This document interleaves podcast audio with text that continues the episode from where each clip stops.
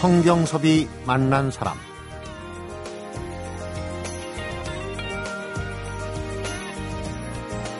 예전과 달라진 것 중 하나가 길 찾기예요. 요즘은 내비게이션도 있지만 사이트마다 찾아가는 길, 오는 길 안내가 참 잘 돼 있어서 주소만 정확하게 알면 길 찾기가 참 소홀합니다. 예전에는 주유소에서 오른쪽으로 꺾어져서 편의점 맞은편 이런 식으로 꼼꼼히 받아 적고도 가는 동안에 중간중간 물어보면서 가야 했는데 이처럼 길 찾기가 편해졌다고는 하지만 달라지지 않는 게 하나 있습니다. 가고자 하는 것이 분명해야 한다는 거죠. 길 위에서도 마음 위에서도 길 잃어버리는 일 없는 주말 도시고 성경섭이 만난 사람 오늘은 임진모 음악평론가하고 오은영 영화 컬럼니스트가 함께하는 가수와 배우를 만나보는 시간으로 꾸며봅니다.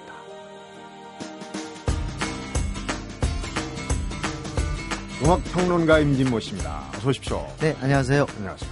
일주일 동안 길 잘 찾아다녔어요. 네. 길잘 못 찾을 것 같아요, 스타일이. 아, 잘못 찾아요. 음. 그런데 은근히 그 내비게이션 없어도 가긴 잘 갑니다. 요즘 너무 내비게이션에 의존하다 보니까 쉽게 갈 수 있는 것도 찍고 가고. 길치대요. 네, 네, 그렇습니다. 기계에 의존하다 보면.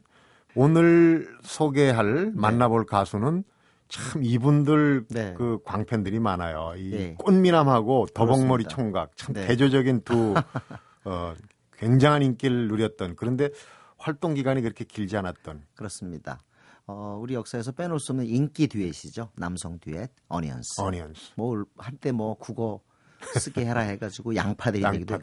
되기도 했습니다만은 어니언스라는 이름은 그래도 포크 음악을 사랑하는 사람들 가슴속에 깊이 각인돼 있는 이름이죠. 그때 블루벨스도 청종들 뭐 이렇게 맞습니다. 그렇게. 억지로 하는 거는 자연스럽지가 않아요. 바니걸스도 토끼 소녀가 됐죠. 네, 토끼 소녀들. 네. 네. 저도 이제 어니언스 노래를 많이 따라 부르고 한 네. 세대인데 이분들이 그 따라 부를 노래는 굉장히 많아요. 근데 정작 활동한 시기는 좀 애매해요. 좀 정리를 해볼까요? 떠오른 것이 일단 처음에는 어니언스가 둘이 아니라 그 여성이 있었던 거로 기억이 나요. 그래요? 음. 네, 그래가지고 이제 이제 남자 둘로 이렇게 압축이 됐는데요. 음. 아마 7, 2서부터 이름이 조금씩 나기 시작해서 73, 74, 75로 거의 마감을 해버렸죠. 임창재, 이수영이죠. 그렇습니다. 네. 둘이 아마 동갑 51년생으로 알고 있는데요. 어, 한마디로 하기에 포크 음악은 70대 초반에 정말 중요한 우리 음악 현상이었습니다. 네. 뭐 송창식, 윤영주, 이장희, 김정우 등등해서 그야말로 우리 역사가 기록하는 작가들이 쏟아져 나왔는데요. 아마 인기 측면에서 정점을 찍은 인물이 바로 어니언스가 아닌가 싶습니다. 어니언스. 네. 대중가요 그때 이제 우리가 얘기할 때마다 네. 대중가요에 우리가 그 뽕짝이라고 부르는 음, 트로트에 맞서 가지고 이제 폭송 예, 젊은이들의 음악이었죠. 직접 이제 기타를 치면서 그렇습니다. 따라 부르는 노래들. 상당수가 또 싱어송라이터였기 때문에 트로트 가수하고는 진영이 달랐습니다. 음. 네. 무엇보다 중요한 것은 이제 어니언스에 와가지고 조금은 포크가 어른들도 좋아하고 또 아이들도 좋아하는 음악이 됐다는 사실. 네. 다시 말하면 어니언스 이전까지는 조금 청년 중심이었다면 어니언스가 워낙 그 인기가 거의 살벌한 가공할 수준이었기 때문에요. 오빠 부대가 그때 네네 대단했어요. 그렇습니다. 그러니까 10대 그리고 심지어 남중학교 고등학생들까지도 어니언스를 좋아했단 말이죠. 네. 그러니까 20대에서 10대까지 내려갈 정도로 어떻게 보면 이 수요층을 갖다가 대폭 확대했다. 음. 그렇게 얘기했습니다. 그래서 좀은 뭐 포크송이라기보다 포크 팝에 가깝지 않느냐 음. 하는 그런 얘기도 하죠. 네. 그러니까 그 꽃미남이 이수영이고 이수영 씨입니다. 또 도벅머리가 네, 네. 임창재인데 임창재 씨의 또 가창력이 네 네. 그래서 사실은 외모로 봐서는 임창재 이수영. 씨가 약간 좀 네. 아, 약간? 그런데. 하여튼 그때 얼굴 전문은 이수영, 그다음에 노래 전문은 임창재였습니다. 음. 그게 아마 두 분 사이에 좀 편하지 않는 그런 관계가 된 이유도 아닐까 싶어요. 데뷔곡이 네. 어, 사실은 그 데뷔곡은 이런저런 얘기가 있지만 어쨌든 대중들이 어니언스 이름을 알게 된 것은 사랑의 진실입니다. 사랑의 진실. 그 제가 한번 임창재 씨 만나서 가장 기억에 남는 어니언스 곡이 뭡니까? 라고 물었더니 그래도 우리들의 이름을 알려준 사랑의 진실 아니겠느냐. 음. 그리고 사랑의 진실 그다음에 이제 거의 대표곡이 된 작은 새가 있고요. 작은 새는 김종호 씨 곡이죠. 아니, 사랑 진실 다 마찬가지입니다. 네, 그러니까 사랑의 진실, 작은 새 그다음에 저별과 달을. 저별과 다. 그리고 외기럭 나라가 하는 노래 있죠. 나라가. 예, 예, 외기럭이 하는 그 노래까지 진짜 어니언스의 기세가 그야말로 진짜 가공할 그런 수준이었는데요. 이때까지도 많은 사람들이 임창재 작사 작곡으로 알고 있었죠. 그런데 이제 곧바로 이제 이게 사실은 김정호 곡이었다. 음. 이렇게 얘기를 합니다. 그러니까 저도 지금 예. 헷갈리는 게 근데 임창재는 그럼에도 저기 한 게요. 어니언스의 진짜 뭐랄까 뭐 대표곡 하면 편지 아닙니까? 편지는 바로 임창재 작사 작곡이죠. 음, 그렇군요. 이 두 사람의 화음이 음. 정말 그건 대조적인 음색이 음색이었기 네. 때문에 그래서 우리 항상 편지는 앞에는 이수영 씨가 시작을 해서 이제 주요 이제 멜로디 파트는 이제 임창재 씨가 부르는데 작은 새 사랑의 서- 저별가다를 아까 외기록의 김종호 작곡인데 나중에 이제 임창재 씨가 그 TV에 나와서 그렇게 얘기를 했던가요? 사실은 어, 김종호가 작곡을 했는데 나중에 우리가 성공하고 난 다음에 이걸 깜짝 알리겠다. 그러니까 요즘 말로 하면 깜짝 쇼를 준비하겠다. 네. 그런 차원에서 둘이 이렇게 합의했다고 그러네요. 네. 어쨌든 어니언스 작곡자라는 것이 알려지면서 김정호도 스타덤에 오릅니다. 음. 이제 본인의 어니언스의 그 화음이 정말 그리워집니다. 우선 그렇습니다. 노래를 빨리 한 곡 듣고 그 사랑의 지실 후렴이 빠빠빠빠 빠빠빠 빠빠빠빠 이거죠. 먼저 들어보겠습니다.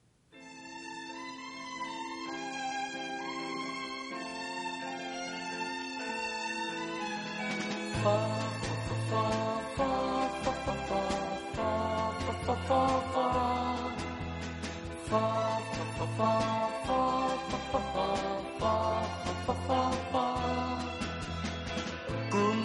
속에서 만나던 아름다운 그녀가 나에게 가르쳐준 사랑의 진실 어느 날 꿈속에서 나의 가슴 울리고 떠나며 가르쳐준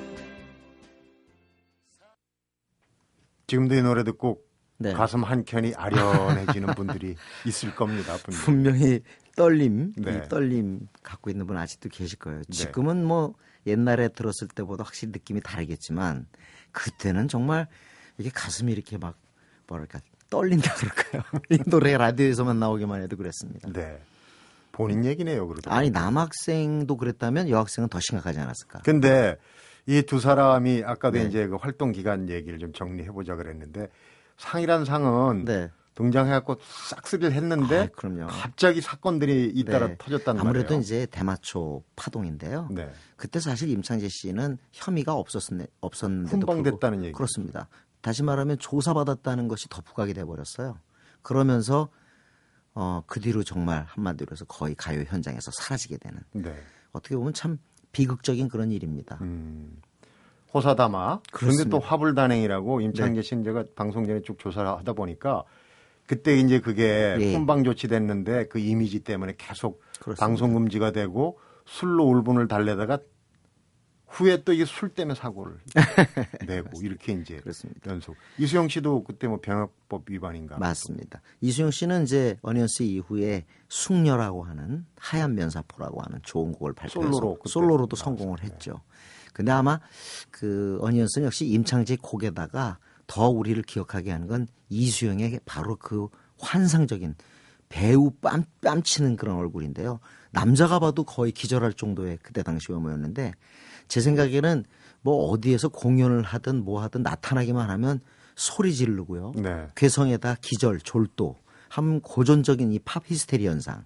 이거의 시작이 제가 볼 때는 어니언스의 이수영 아닌가 싶어요. 원조 꽃미남이죠. 그래서. 아이 그럼요. 그리고 영화 기억하세요? 그대의 찬손이라고? 영화에도 나왔어요. 아이 그럼요. 영화 주인공입니다. 근데 여기서 비극적인 것은 임창재 씨가 거의 포스터에도 제가 알기로는 거의 귀퉁이에 있었습니다. 그냥 이수영의 얼굴만 부각을 했죠. 음. 아마 불편했을 것 같아요. 그 정도로 여학생들이 중학생이든 고등학생이든 대학생이든 진짜 압도적으로 이수영한테 쏠려갔죠. 네.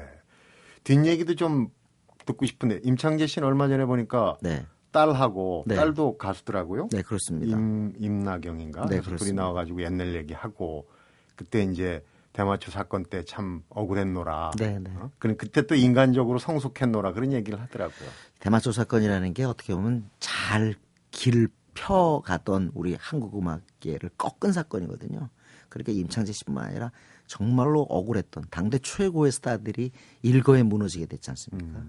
임창재 씨도 아마 그것이 아니었더라면 더 좋은 곡으로 더 어, 화려하게 활동을 할 수 있었을 거라고 생각이 네. 듭니다. 지금 우리가 더 많은 추억거리를 가질 수도 있었을 텐데 네, 네.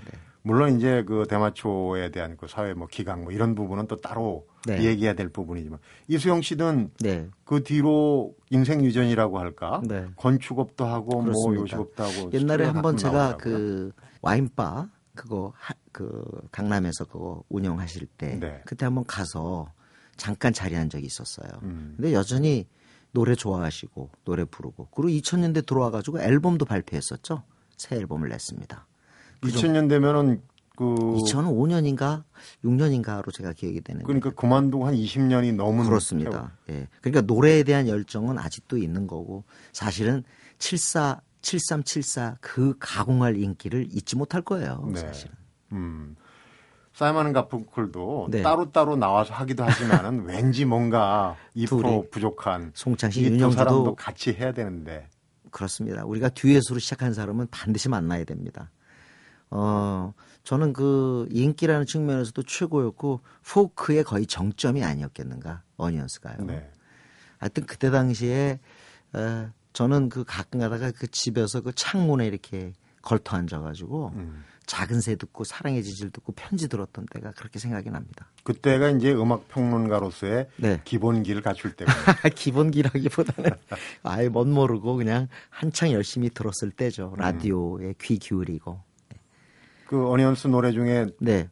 잘 부를 줄 아는 건 어떤 게 있어요? 글쎄 저는 이수영 씨 제가 그때 음이 안 높아서 네. 사실 임창재 씨는 얇지만 굉장히 어, 잘 굴러가는 소리예요. 네. 저는 그렇게 표현해요. 당구대 위에 당구가 굴러가는 그런 음. 느낌. 근데 이수영 씨는 좀, 좀 약간 남성적이고 중저음을 잘 활용해서 네. 푸근했어요. 그래서 나중에 이제 솔로로 뭐 숙녀 같은 노래를 불렀는데 초저녁별 같은 경우는 이수영 씨가 불렀어요. 네. 네. 그래서 그 곡을 좀 잘 따라했던 기억이 음. 납니다. 그 이수영이라는 이름은 그래서 하여튼 어 뭐랄까 1990년대 말 이후에는 많은 그 가요 팬들이 광화문 연가에 바로 그 이수영을 기억하겠지만 네. 지금 50대, 60대, 심지어 40대 말까지는 압도적으로 어니언스의 이수영이죠. 네. 노래를 한 곡 더 들어봐야 될 텐데 이 네. 곡이야말로 뭐 그렇습니다. 공전의 히트입니다. 아유 그리고 워낙 구성 자체도 훌륭하고요. 음. 그리고 또 듀엣의 맛을 살렸어요. 그래서 편지. 둘이 같이 네. 이수영이 시작해서 임창재가 이어가는 그 방식 자체가 지극히 듀엣적이었고 멜로디 완벽했고요. 음. 그리고 포크 팝을 증명해 줄 정도로 통기타에 의존한 게 아니라 약간은 이제 키보드 네. 그러면서 이제 팝적인 요소가 강하게 부각이 된 그런 음. 노래죠. 젊은 세대들은 또 그 뒤에 JK 김동욱이 어, 그 버전. 독특한 창법으로 또 이 편지를 불렀는데 약간 그걸로 띄우는 느낌? 기억하는 젊은이들이 또 많이 있어요. 어, 이런 노래가 있나 그러고. 편지는 뭐 불후의 명곡이라고 볼 수 있습니다. 네. 오늘 만나본 가수들 어니언스 편지로 마무리하겠습니다. 네. 임진모 씨 수고하셨습니다. 네, 감사합니다.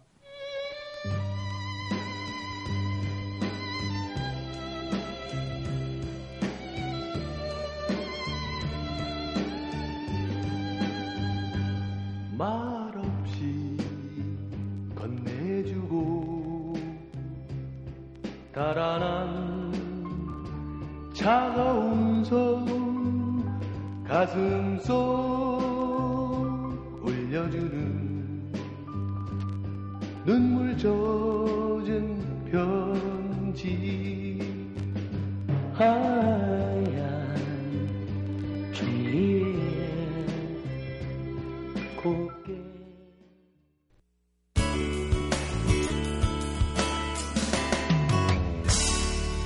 성경섭이 만난 사람.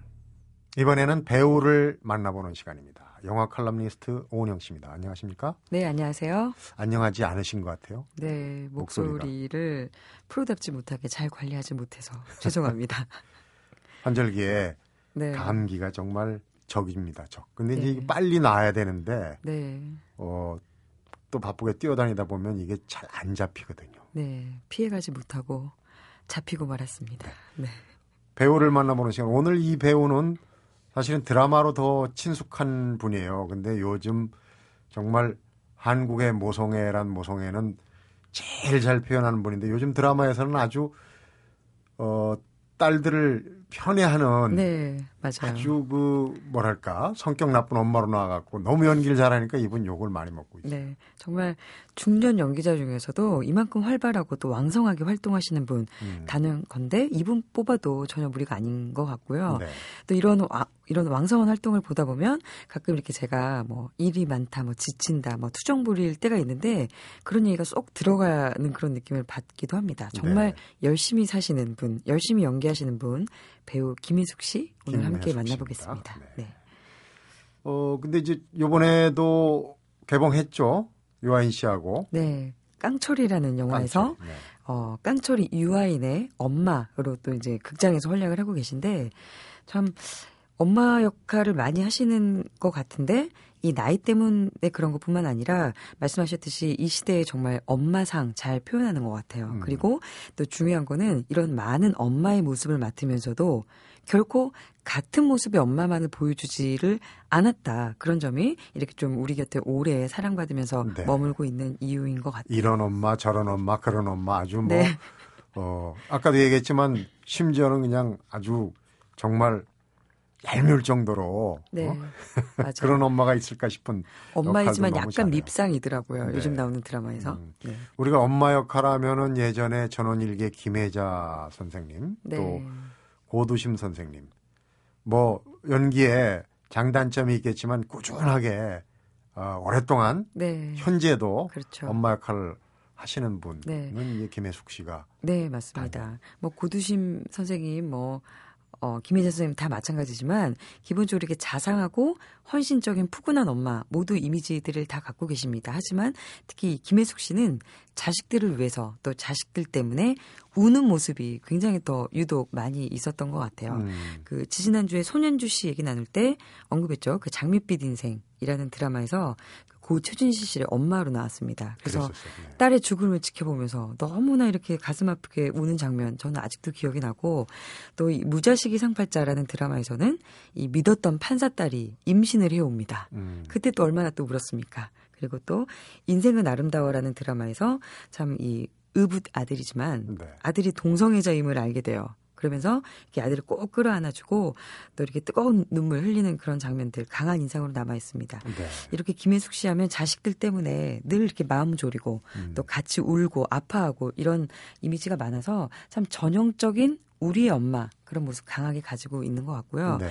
가끔 이렇게 저도 깡철이 현장에서도 몇 번 뵙긴 했는데 뭔가 이렇게 제가 어려운 일이 있어서 찾아가면 또 같이 울어줄 것만 같은 그런 음. 편안함을 가지고 계신 것도 실제 네. 모습이기도 하십니다. 가서 한번 얘기를 해보시죠. 감기 걸려서 네, 너무 슬프다고.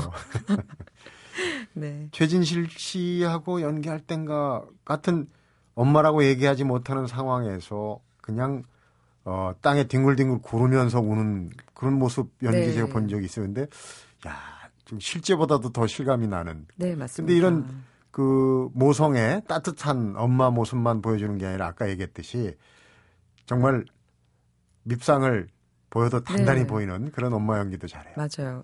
너무 자식들을 대놓고 편애하고 또 너무 억척스럽고 또 쌈딱 같아가지고 참 이런 모습 뭐 엄마들 중에서도 이런 캐릭터 있으신 분들이 많기 때문에 네. 좀 새로운 엄마의 모습이 또 어, 드라마에서 보여지고 있다고 생각이 드는데 저는 또 이 드라마가 엄마의 어떤 또 다른 모습을 또 잘 표현했다라는 생각이 듭니다. 네. 어, 수혜 씨가 치매에 걸려서 그런 주인공 여주인공 비련의 여주인공으로 나왔던 천일의 약속이라는 드라마가 있어요. 네.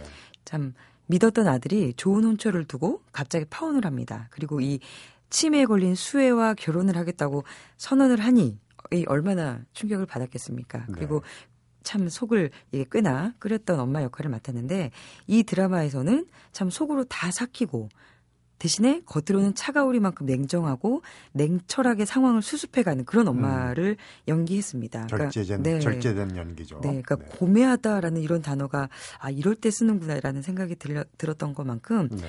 사실 뭐 우리 어머니들도 최대한 속으로 참 삭히는 그런 인생을 또 살고는 계시지만 음. 그런 어떤 속으로 절제하는 연기의 어떤 절정을 보여준 게 아닌가 그런 생각이 들고 여태까지는 김혜숙 씨가 참 좋던 싫던 적극적으로 뭔가 이 감정을 이렇게 드러내고 표현하는 역할을 해온 것에 비교하면 나름 파격적인 그런 신선한 연기를 또 보여준 것 같았습니다. 네. 또 이- 특히 이 드라마에서는 기존의 김혜숙 씨가 이렇게 좀 편안하고 조금은 촌스러운 모습으로만 보이다가 참 지적이고 좀 세련된 외모 그런 의상들 입고 나와서 또 새롭다 이런 생각을 들었 그러, 들게 했던 그런 네. 드라마였어요. 근데 이제 드라마하고 영화하고는 어, 지금 영화 일을 하시니까 네. 찍는 게 다르잖아요. 이게 카트 편집도 하고 이게 그렇죠. 촬영하는 거 보면 참 어떻게 저렇게 감정을 잡을까? 드라마 같은 경우는 이 마주보는 장면 같은 전부 카트 편집이거든요. 네, 네. 그런 감정의 선을 이렇게 이어간다는 게 네. 맞습니다. 저거 보통이 아니다 싶은 네. 생각이 들어요. 드라마는 또 워낙 빨리 진행되기도 하지만 네. 영화는 그 한 씬, 한 테이크를 뭐 20번도 가고 뭐 네. 며칠에 걸쳐서도 찍고 그 배우가 그 역할을 정말 최대한으로 끌어올릴 때까지 이렇게 어 배려를 하는 그런 시스템이기 때문에 네. 배우들이 영화에 와서는 조금 더 다양하고 조금 더 변신할 수 있는 그런 기회로 삼기도 하는데 음. 네. 김혜숙 씨도 마찬가지입니다. 영화 쪽으로 어, 가볼까요? 네, 그럼? 영화 쪽으로 가보죠. 훨씬 더 다양한 캐릭터들이 있습니다. 자, 먼저 송강호 씨가 주연을 맡았던 박쥐라는 영화가 있는데 네. 이 영화에서는 굉장히 섬뜩하고 굉장히 히스테리컬한 그런 시어머니 모습을 연기해 줬습니다. 아, 이 영화로 청룡영화제 여우조연상을 수상하기도 할 만큼 네. 굉장히 어, 좀 무서운 그런 엄마 그런 음. 모습 표현해줬고 이 영화 좀 재밌는 것 네. 같아요. 경축 우리 사랑 귀여운 제목을 갖고 있는 영화인데 네. 김혜숙 씨가 사랑에 빠진 엄마로 나옵니다. 이거 언제쯤 영화입니까? 어, 이거 정확하게 기억은 못하는데 몇 년이 됐습니다. 좀 사실 됐죠? 네 음. 아쉽게 많은 관객들이 영화를 보지는 좀 못했는데 그러게요. 독특한 영화예요. 극 중에서 50살 엄마로 나옵니다. 근데 21살이 어린 총각 그것도 딸의 남자친구와 이 사랑에 빠져서 결국 하룻밤도 같이 보내고 마는 그러면서 펼쳐지는 가족 간의 스캔들을 다룬 영화인데요. 네. 이게 얼핏 들으면 사회적으로 이게 뭐 뭔가 막장 같은 그런 그러네요. 스토리일 수 네. 있지만 이 엄마의 사랑 전혀 불편하지 않게 마치 그냥 귀여운 블랙 코미디처럼 여유 있게 또 재미있게 잘 풀어냈습니다. 음. 아마도 이 뽀글이 파마를 하고 쉰 살 여자가 아니라 쉰 살 그냥 엄마로 살아가고 있지만 그냥 두근두근 사랑은 참 비껴갈 수 없었던 그런 네. 모습 김혜숙 씨가 참 부담 없이 잘 연기해줬기 때문이다라는 생각이 듭니다. 그런 상황이 부담스럽지 않게 볼 수 있을까 제가 좀 의아하긴 한데 네, 쉽지 않은데 영화를 보면 아 그럴 수도 있겠구나 이런 생각이 들게끔 굉장히 음. 자연스럽게 네. 그런 연기를 또 보여주셨죠. 이번에 개봉한 영화는 유아인 씨도 그렇고 김혜숙 씨도 그렇고 연기 연기력으로는 또 남한테 뒤지지 않는데 이게 이제 모자관으로 나오는 네 거겠죠? 맞습니다. 이 영화에서는 김혜숙 씨가 약간 치매기가 좀 있으세요. 그리고 본인의 이름을 김태희라고 감히 음, 말합니다. 네. 그리고 항상 공- 곱게 공주풍으로 옷, 옷을 입고 입에 이렇게 사탕을 물고 다니면서 맨날 이 건물 옥상에 올라가서 바쁜 아들 유아인을 맨날 호출합니다. 네. 그러니까 살짝 말썽쟁이 엄마로 나오는데 그런 엄마를 참 싫은 내색 없이 모시는 이 주인공 깡철이 유아인과의 뜨거운 모정 잘 네. 살린 영화입니다. 이 영화 속에서 굉장히 능청스럽고 나이를 무색해 하는 혀 짧은 대사들 굉장히 많이 나와서 네. 참이 연기 김혜숙 씨가 아니었으면 잘 살리기 힘들었겠구나라는 생각이 들 정도로 또 음. 나름 귀여운 그런 모습들 보여주셨어요. 영화에서 좀 센 성격으로 나오는 네. 엄마 역할은 어떤 게 있었습니까? 무방비의 도시란 영화가 있었는데요. 여기서는 면도칼을 씹는 소매치기 역할로 나옵니다. 음. 굉장히 세죠. 특히 이 어린 아- 아들이 보는 앞에서 경찰에게 일단 끌려가고 머리채도 붙잡히고 엄청 맞고 그러면서도 하필 이 경찰이 되어 있는 아들에게 피해 주지 않기 위해서 네. 정말 끝까지 애쓰는 그런 그러니까 밑바닥 인- 인생을 살지만 자식에 대한 어떤 미안함 또 지켜주고 싶은 이런 모성을 굉장히 처절하게 보여준 영화였는데 네. 김혜숙 씨의 연기 인생에서 이렇게 험한 역할은 정말 처음이었다고 합니다. 덕분에 머리도 커트로 짧게 자르고 나름 큰 변신을 보여줘서 대종상에서 여우 조연상을 네. 또 수상을 했습니다. 음. 어, 이 영화는 좀 특이한 점이 있는데요. 원래는 시나리오에서 시- 어, 소매치기 아버지 설정이었어요. 무방비 도시. 네, 무방도시. 근데 김혜숙 씨가 우연하게 제작사에서 이 시나리오를 구해서 읽고 아니 이렇게 좋은 역할을 왜 또 아빠냐? 왜 다 남자들이 이 한국 영화에서는 다 가져가냐? 뭐 이렇게 음. 불평을 크게 하셔서 제작사와 또 감독이 이 얘기를 듣고 엄마로 이 시나리오 캐릭터를 바꿔서 김혜숙 씨를 캐스팅했다라는 일화가 있습니다. 네. 혹시 이 면도날을 씹는 역할도 김혜숙 씨가 자청해서 한 거 아닌가 이런 네, 아마도 왠지 그랬을 것만. 같은. 네. 네. 어, 운명도 스스로 개척한다고 역할도 이제 어 아까 이제 무방비 도시에서도 얘기했지만 바꿔버리는 열정이 정말 대단하다는 생각이 들어요. 네. 또 지금 이제 깡철이 영화 깡철이의 카피가 깡패 같은 인생 깡으로 버틴다라고 되어 있는 걸 봤는데 김혜숙 씨 인생의 깡 참 쉬지 않는 도전 또 새로운 것에 대한 고민 또 삶에 대한 열정과 성실함 네. 그게 그녀의 깡이지 않나 이런 생각이 듭니다. 음, 자, 깡철이 얘기가 이제 나와서 말인데, 이 유아인이 아들로 나옵니다. 그리고, 어, 송혜교, 원빈, 장동건, 배용준, 소지섭, 최주, 원빈까지 참다 드라마. 나옵니까? 네. 이런 사람들이? 가 아니고요. 여태 이 드라마나 또 영화에서 김혜숙 씨가 키워낸 자식들입니다. 영화 속의 아들들. 네. 아, 이 배우가 아, 이 배우들이 탑스타가 되기까지 이 김혜숙 씨가 옆자리를 지켜줬듯이 우리도 이 김혜숙 씨의 연기를 보면서 한두 번이라도 더 우리 엄마를 한 번씩은 더 떠올릴 수 있지 않았나 이런 생각이 들고 네. 앞으로 이 엄마든 아니면 다른 역할이든 김혜숙 씨 꾸준한 열정 계속 만나볼 수 있길 기대해 봅니다. 네. 어, 이 남자들이 왜 이 역할을 다 해야 되느냐. 다소곳하게 뒤에 머물러 있는 그 엄마의 성격, 이미지 뒤에 좀 대찬 구석이 있는 것 같아요. 네. 앞으로도 좋은 연기를 기대를 해보겠습니다. 오늘 만나본 배우, 엄마 역 단골인데 엄마 같지 않은 엄마로 요새 뜨고 네, 있는 맞아요. 김혜숙 씨였습니다. 오늘 수고했습니다, 오영 씨. 네, 고맙습니다. 성경섭이 만난 사람 오늘은 임진모 음악평론가하고 오은영 영화 칼럼니스트와 함께 가수와 배우를 만나봤습니다. 야, 심심타파. 너 나이 몇 살이야? 나? 올해 아홉 살. 재미있는 라디오 너는? 난 열두 살이야. 형한테 까부지 마. 예, 너희들 이름이 뭐니? 난 올해 나이 서른아홉 살 여성시대다. 아이고, 이모님 오셨어요? 다들 비켜. 나 45살 별밤이야. 모든 세대가 청취하는 라디오 MBC 표준 FM 95.9 난 아무것도 몰라요.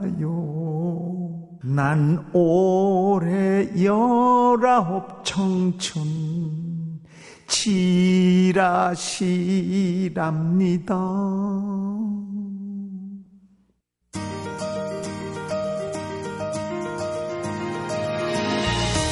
산에 오르면 하늘보다는 땅 아래를 내려다보기 마련인데요. 이때 마음이 불안하거나 초조하거나 답답하거나 여기에 가깝지 않고 막혔던 가슴이 활짝 뻥 뚫리는 기분. 탁 트인 시야처럼 답답함이 가시는 기분. 이런 기분에 가깝죠. 그 이유는 위를 올려다보지 않고 내려다보기 때문이 아닌가 싶습니다. 내려다보고 사는데 편안한 인생의 비결이 있는 게 아닌가 하는 생각도 가져보는데요. 성경섭이 만난 사람 오늘은 여기서 인사드립니다.